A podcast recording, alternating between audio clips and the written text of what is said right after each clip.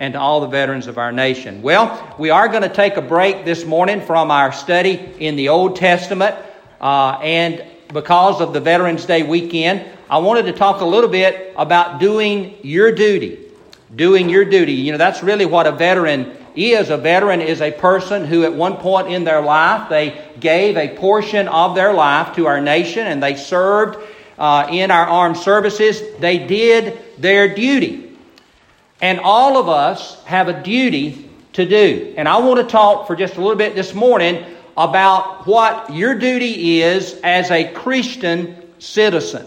First of all, absolutely, our duty, if we are a Christian, our first duty, our highest duty, is to our Lord. And neither allegiance to country or allegiance to family or allegiance to any other uh, earthly allegiance should go beyond or trump that allegiance that we have to our God. He is our utmost allegiance. But what does the Bible teach us if we are a Christian, a follower of Jesus Christ? How does that relate to our duty? What is our duty to our country? And so the first thing that I wanted to share, and I mentioned that we were going to we were going to hesitate or pause our study in the Old Testament. Well, we are, but we are going to quote and begin actually in the Old Testament. And in Psalm 122, verse number 6, the psalmist is writing about his nation. And I believe that your first duty and my first duty as a Christian citizen is to love our country. It is not against the laws of Christianity, it is not contrary to your Christian faith to have a genuine patriotism, a genuine love for your country. I believe you should have a respect for your country. I, you know, I, I think we should honor our nation, honor the symbols of our nation, our Pledge of Allegiance, our flag, all of the things that represent our nation. Uh, it is a Christian duty to have a love for your nation. If you think about it, the way nations started, and I, I know I have a tendency to you know dig back in history and get off on a tangent, and I'll try not to do that. But you know, the origin of nations really, nations are, are really extended families. You know, we, we kind of started out as tribes, and tribes were nothing more than a bunch of kinfolks that got together and decided, you know, we're going to try to protect ourselves from those bad guys out there and from whatever might endanger us. And, and a nation really began as people who were a family. So when you talk about a nation, uh, we love our family and we should love our nation. We are people that have, we, we have uh, bound ourselves together and said we are going to protect one another. We're going to look out for one another. We're going to make an oath and an obligation to be united together as a community of people. And so it is okay to love your country. And as a biblical example, Psalm 122, the psalmist says, Pray for the peace of Jerusalem. They shall prosper that love you. Peace be within your walls and prosperity within your palaces. There, the psalmist is speaking of his love for his city, his country, Jerusalem and Israel. And you know, over in Psalm 137, we don't know who wrote Psalm 137, but you know, in our study through the Old Testament, we've talked a lot about the Babylonian captivity, how uh, the Babylonians had came uh, and had captured the people of Israel and, and sent them off into captivity. And, and for hundreds of years, they lived in a foreign nation. And the psalmist is writing about that. He says, By the rivers of Babylon, there we sat down. Yea, we wept when we remembered Zion. We hanged our harps upon the willows in the midst thereof. For there they that carried us away captive required of us a song, and they that wasted us required of us mirth, saying, Sing us one of the songs of Zion. How shall we sing the Lord's song in a strange land? If I forget thee, O Jerusalem, let my right hand forget her cunning. If I do not remember thee, let my tongue cleave to the roof of my mouth. If I prefer not Jerusalem, above my chief joy. One thing you can say about the author of those two Psalms, both Psalm 122 and Psalm 137, is that those people loved their country. They loved Jerusalem. They had a longing for Jerusalem. And then, if you look there in Isaiah 62, Isaiah said, For Zion's sake will I not hold my peace, and for Jerusalem's sake I will not rest, until the righteousness thereof go forth as brightness, and the salvation thereof is a lamp that burneth. You know, every parent knows that you love your children and you pray for your children.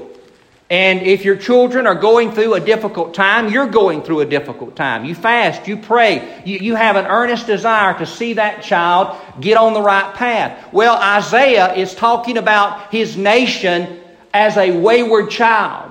And he's saying, I will not rest. I am going to pray for Jerusalem. I will not rest until righteousness goes forth as brightness, until the salvation thereof is a lamp that burns out. You know, we as Christians, we have a duty to love to love our nation and to love our nation so much that we lift up that nation in prayer, which, which is our second duty to our nation, not only to love our nation, but to pray for our nation, to have an earnest desire to see our nation be a place of righteousness and justice and goodness. That is our call as believers. And then talking about the Babylonian captivity, remember, Babylon was captured or conquered, I should say, by the Persians.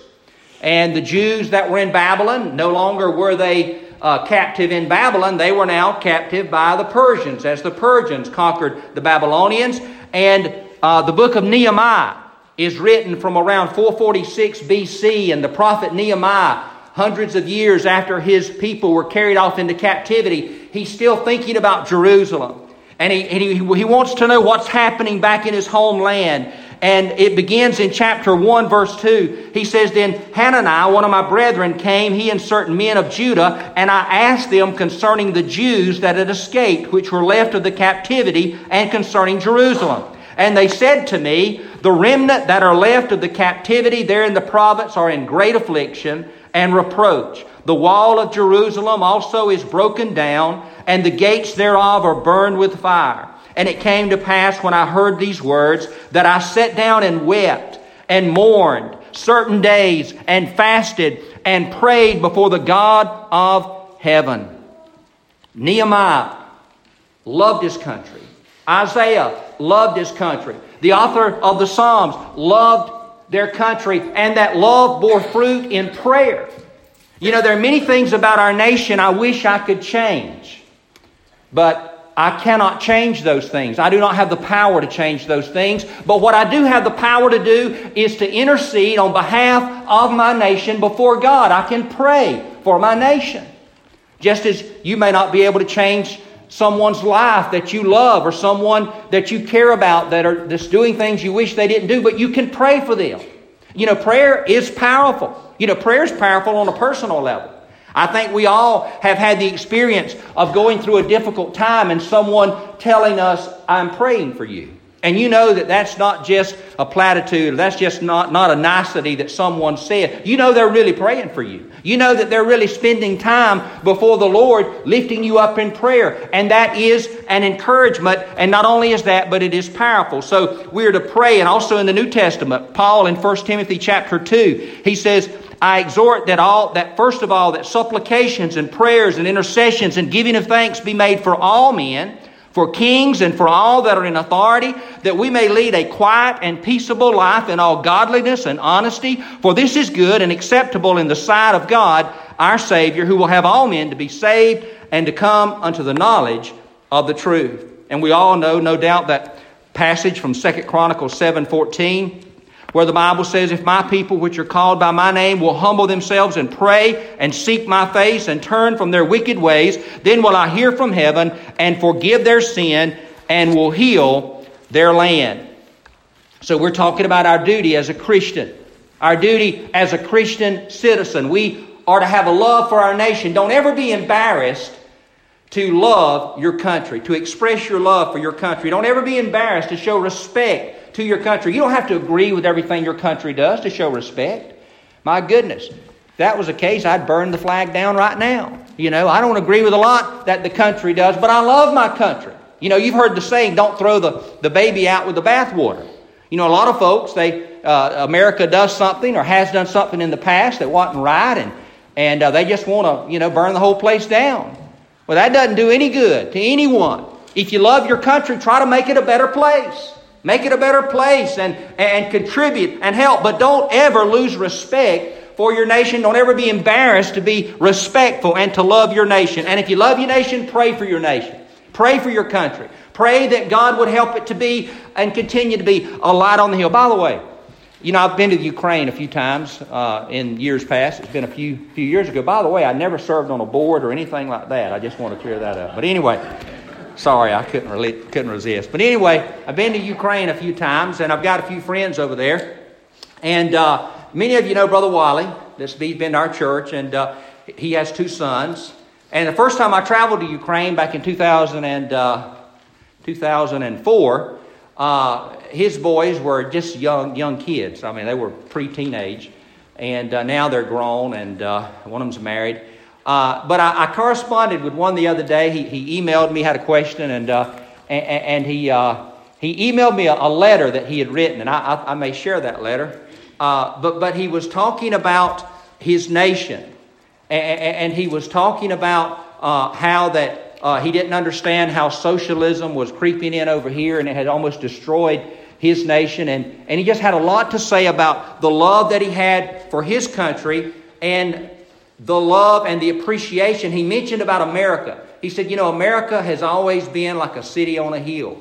He must have read one of Reagan's speeches, I, I, think, perhaps. But he said, America's always been like a city on a hill and a bright light that shines, and how that, as growing up in the Ukraine, that he'd always looked to America as, as like a wonderful place. You know, and, and you know, it's kind of like hearing someone on the radio, and then you finally get to meet them, and you're like, you know, they're not quite as tall as I thought they were. You know, they, they don't look exactly and, you know, I, I, think maybe he was coming to grips with the fact that this place that he'd always thought was this wonderful, wonderful place and, you know, just this great bastion of Christianity and all that is right with the world, that, that it's not exactly, it's got a few warts, you know, and it, it's got some gray hairs and it's not exactly all that it should be. Uh, but he was thankful for what it had been and continued to be. So, love our country and pray for our country. And then something else that, that we should do and that is that we should obey our country. Be obedient, be good citizens. You know, some folks think that, well, if I'm a Christian, I just do what I want to do and, and I don't have to do just I just do what you know, kind of like the 70s song, me and Jesus got our own thing going. We don't need anybody to tell us what it's all about. You know, but listen, if you're a Christian, the Bible commands you to be an obedient citizen, to follow the laws of your country. You know, when Jesus was walking the earth, um, they thought they would get him because Rome was running the world at that time, and, and Israel, of course, was under the occupation of the Roman Empire. And you remember what happened over in Matthew uh, chapter 22. They thought, well, uh, we'll ask him, is it okay to pay taxes? And, you know, all the Jewish zealots and those that wanted Israel to be independent, they didn't think you should have to pay taxes to that pagan Roman government, all those pagans in Rome. We're not going to send them our money. You know, we don't believe we ought to have to pay that, but they make us. You know, we only do it because we have to. Remember, that's why Zacchaeus was so uh, disrespected. He was a tax collector. Matthew was a tax collector uh, and was very disrespected by that. And you know what Jesus said when they asked him, should they pay tribute to Caesar or taxes to Caesar? And in Matthew chapter 22 and, and verse number 19, Jesus says, Show me the tribute money. And they brought him a penny. And he said unto them, Whose is this image and superscription? And they said, Caesar's.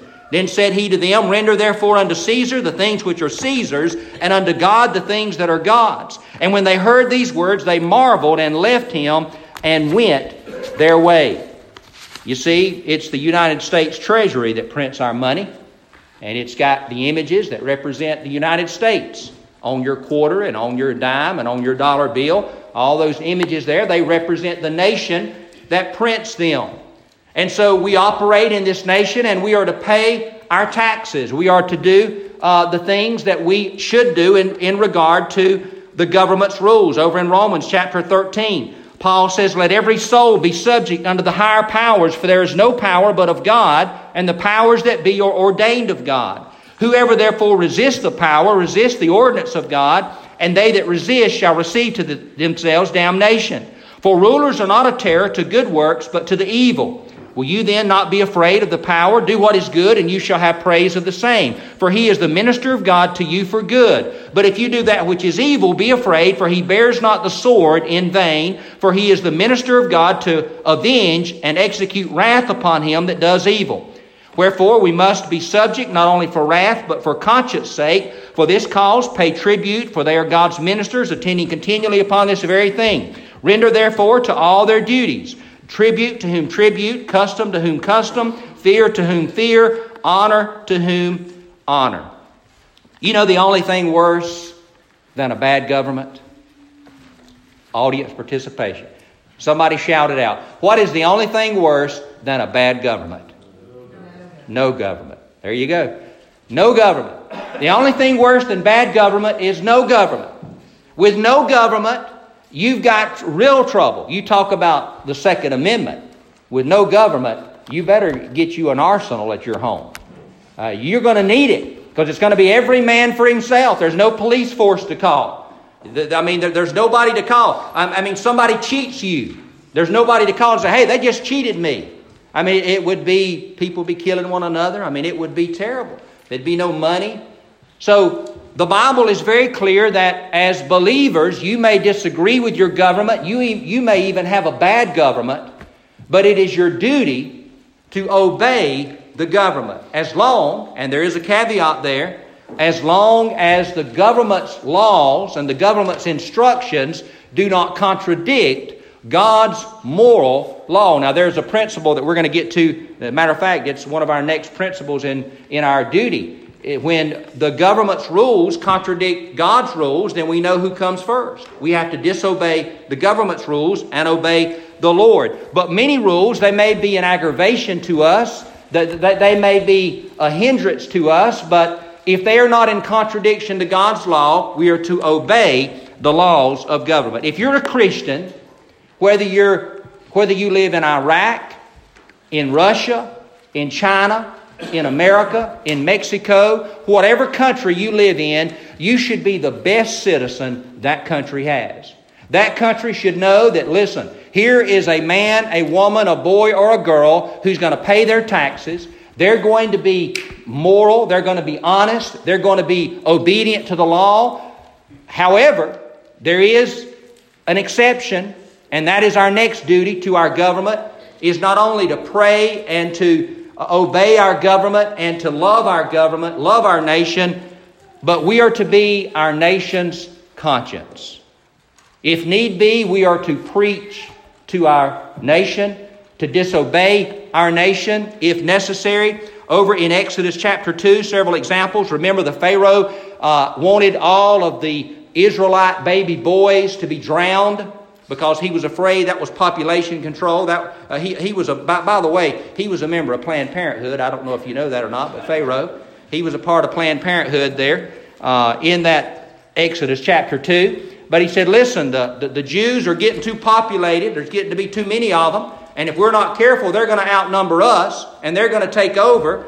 Uh, and uh, we can't have that. So uh, we're gonna we're gonna populate population control. We're gonna drown all the baby boys and he told the midwives, if there was a baby boy born, to drown it.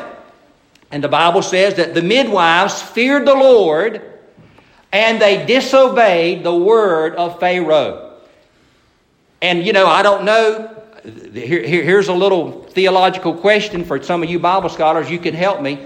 But they actually told a lie because they said, you know, uh, we tried to do what you said, but those Hebrew women, they're pretty li- women, they're pretty lively. I mean, you know, Egyptian woman, women, it takes them a long time to give birth. The Hebrew women, by the time we got there, everything was done, and my goodness, we, we, we just weren't able to do it. You know, it was just they were just too fast on the draw, and so they disobeyed Pharaoh's command. And then in Daniel chapter 6, which we went through just a couple of weeks ago, when King Darius said that no one was to pray, Daniel disobeyed the king's command. Not because he disrespected the king, he was one of the king's best servants. The king loved Daniel. And the king, it, it, he, didn't, he didn't realize that Daniel was going to get in trouble, and he was so upset that Daniel was going to be thrown into the lion's den. But Daniel disobeyed King Darius's order. Over in uh, Revelation chapter 2, you read about the Christians in Asia Minor were being persecuted uh, for their faith. And if you go back and you study history, you know that they would make every citizen throw incense in the fire and say, Caesar is Lord meaning that Caesar is a god. And, and devout Christians refused to do that. And because of that, they were persecuted. but they were blessed by God for their disobedience. And of course, in Acts 5:29, Peter, when told to stop preaching about Jesus, he said, "We must obey God rather than men." So as believers, as believers, we are to be men and women of conscience. We're to stand for something. You know, we're not called to simply go about and, and be good citizens and just whatever everybody wants to do, that's okay. That's why it's so important to follow Scripture. You know, if you don't have a, a standard for moral authority, then it's just every man for himself. Whatever you think, whatever I think. But as Christians, our standard is Scripture.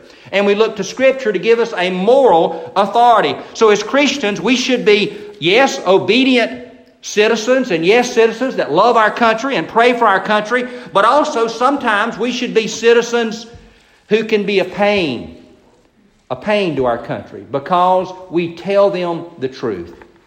You know, maybe it was your mother, maybe it was your daddy, maybe it was an uncle, an aunt, maybe a brother or sister. But you know, there's that person that if you're up to no good, you don't want to be around them because you know they're going to call you on it and they're going to say, hey, you don't need to be doing that.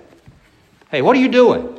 You don't like being around that person. That person acts as your conscience in a way. And you know, as Christians, we should be that person. We should be those people to our nation. When our nation is going wrong, to cry loud and to lift up our voice and to show the people their transgression, as Isaiah said in Isaiah uh, 58, verse 1. Now, the last thing that, that I'll share with you that we should do before I share one thing we should not do. And that is, as Christians, I firmly believe that not only are we to pray and to love our government and, and certainly to obey our government and to, and to preach, if necessary, to our government, tell our government, our country, when it's doing wrong, but I believe as Christians that we are called to participate in our nation. I don't think that it is unchristian uh, to vote or to run for office or to be involved in the political process. You know, Proverbs 29 2 says, When the righteous are in authority, the people rejoice. But when the wicked rules, the people groan. In 1 Samuel 8 18, the Bible says, You shall cry out in that day because of your king, which you shall have chosen, and the Lord will not hear you in that day. Now, you know, our Constitution says that we have, and our Declaration of Independence says that we have a government of, for, and by the people. Lincoln said that in his Gettysburg Address. So we have the power in our nation to vote. We have the power in our nation to choose your, our rulers. So I actually, I know some people would say, well, you know, I'm a Christian, so I don't get involved in that nasty political business. I don't, I don't vote. You know, I don't get involved in that. Well, you know, if you're a Christian you're a devout, true Christian. You try to live a moral, godly life, make your decisions based on morality and godliness, and you choose not to be involved in politics. Guess who's choosing your leaders? Other folks. Other folks. So I think not only is it okay to vote, but I would tell you, I believe that it is your obligation to vote. But let me tell you why. Because God holds us accountable only for what we have the power to do something about, right? And it is within your power in the United States of America to choose your leaders or to help choose your leaders. So if you stay back and you say, I'm just washing my hands of the whole affair, I'm not, I'm not, I'm not getting involved in any of that, I'm not voting, I'm not participating in any way, you're abdicating your responsibility. Wicked people are elected and, and things are going haywire in the nation. Well, if, if, you didn't, if you didn't help or you didn't vote, you bear some responsibility for that. Now, obviously, if you voted uh, for something, knowing what was going to happen, you bear responsibility for that too. We all bear responsibility before God for what we have in our power to do. And as a citizen of the United States, I have the power to vote. I have the power to go out and to cast my vote and to participate. So I believe God wants you to exercise that in a wise manner. Again, you're just one person. You don't get to choose the leaders, but you get to help choose the leader. So you don't have the authority to change the laws of the nation, but you have the authority to help elect somebody who can change the laws of the nation. You don't have the authority to tell a judge how to rule, but you have the authority to elect a person who can appoint the judge, who hopefully will rule in a manner that is consistent with godly principles. So, as a Christian, I would encourage you to participate and don't get disappointed You know, I, I mean, don't say, well, you know, it doesn't, it doesn't do any good. It doesn't do any good. Well, it may not in terms of your nation in general, but it does some good to you. Remember, that's all you're responsible for. You know, when I stand before the Lord, Gary's not going to be up there. You know, uh, Tyler's not going to be up there. It's going to be me. I'm not going to give an account for Tyler. I'm going to give an account for me, for what I did.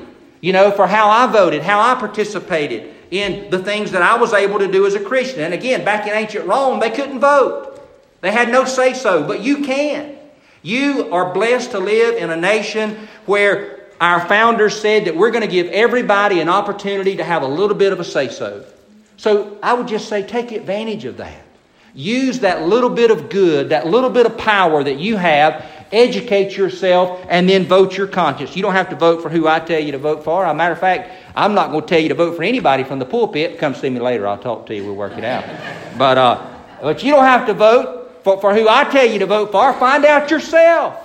Remember, you're going to give an account to God for how you vote, for, for how I vote, for how you vote. So, so it's important that you educate yourself and you try to do the best you know how and vote the best way that you can uh, for godly principles. Well, the last thing I want to share with you is some things that we must not do as Christians. I've talked about all the things you should do as a Christian citizen.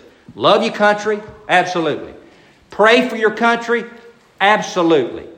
Certainly, uh, be obedient to the laws of your nation when they don't contradict the laws of God? Absolutely. Preach to your country. Let your country know when it's doing something wrong. You know, speak for righteousness and for justice. Absolutely. But here's some things that as Christians we must be very careful. If we're doing all of these things, we must be very careful not to do.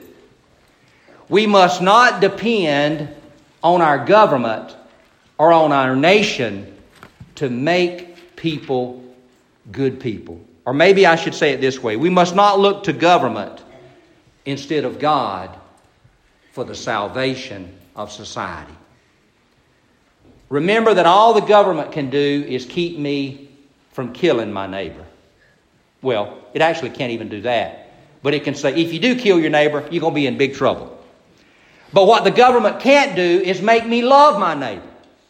Only God can do that. And see, as Christians, if we are participating in government, let us not fall into the trap that think, well, we're going to elect people like us. We're going to elect people that think like I do. We're going to elect people that, you know, quote, have godly principles. And boy, then we're just going to have a wonderful country. No, the government cannot save souls. The government cannot make you love your neighbor. It can just keep get you in trouble if you kill your neighbor. Try to keep make laws against killing your neighbor. And so the government cannot change hearts. And we must not make the government into a god and somehow think that our nation or our government is going to fix all of our problems. No, only God can change the heart. The government can make it a better place to live, give us a, uh, an environment in which we can live and work. But government can't make you love one another. It can't make you love God. It can't make you a good person. We must not depend upon government to change the hearts of people. Don't substitute the government for God. And also, we must remember that if we want revival, if we truly want revival to come to our nation and to our churches and to us as individuals, we must recognize and understand that we don't have to have a law passed for it to happen. It doesn't have to go through Washington, it doesn't have to go through Atlanta. You know, when God did a great work uh, in ancient Israel, He didn't check with Caesar first, He didn't get the Roman Senate to approve it. God did what He chose to do without the approval of earthly powers. And yes, although we should be obedient to those powers as long as they have moral laws and we should participate and pray and all these things that I just mentioned. Again, be very careful that we do not make government our Savior in any way. In any way, we're thankful for government. We, we love government. We appreciate it. But government is not our Savior. Only God is our Savior. And while we love our government and we love our nation, we must never let love for nation and love for our country or our government take the place of our allegiance and our love to our God. We do have a higher call as believers, and that call is to our Lord. Well, I hope you love America. I do.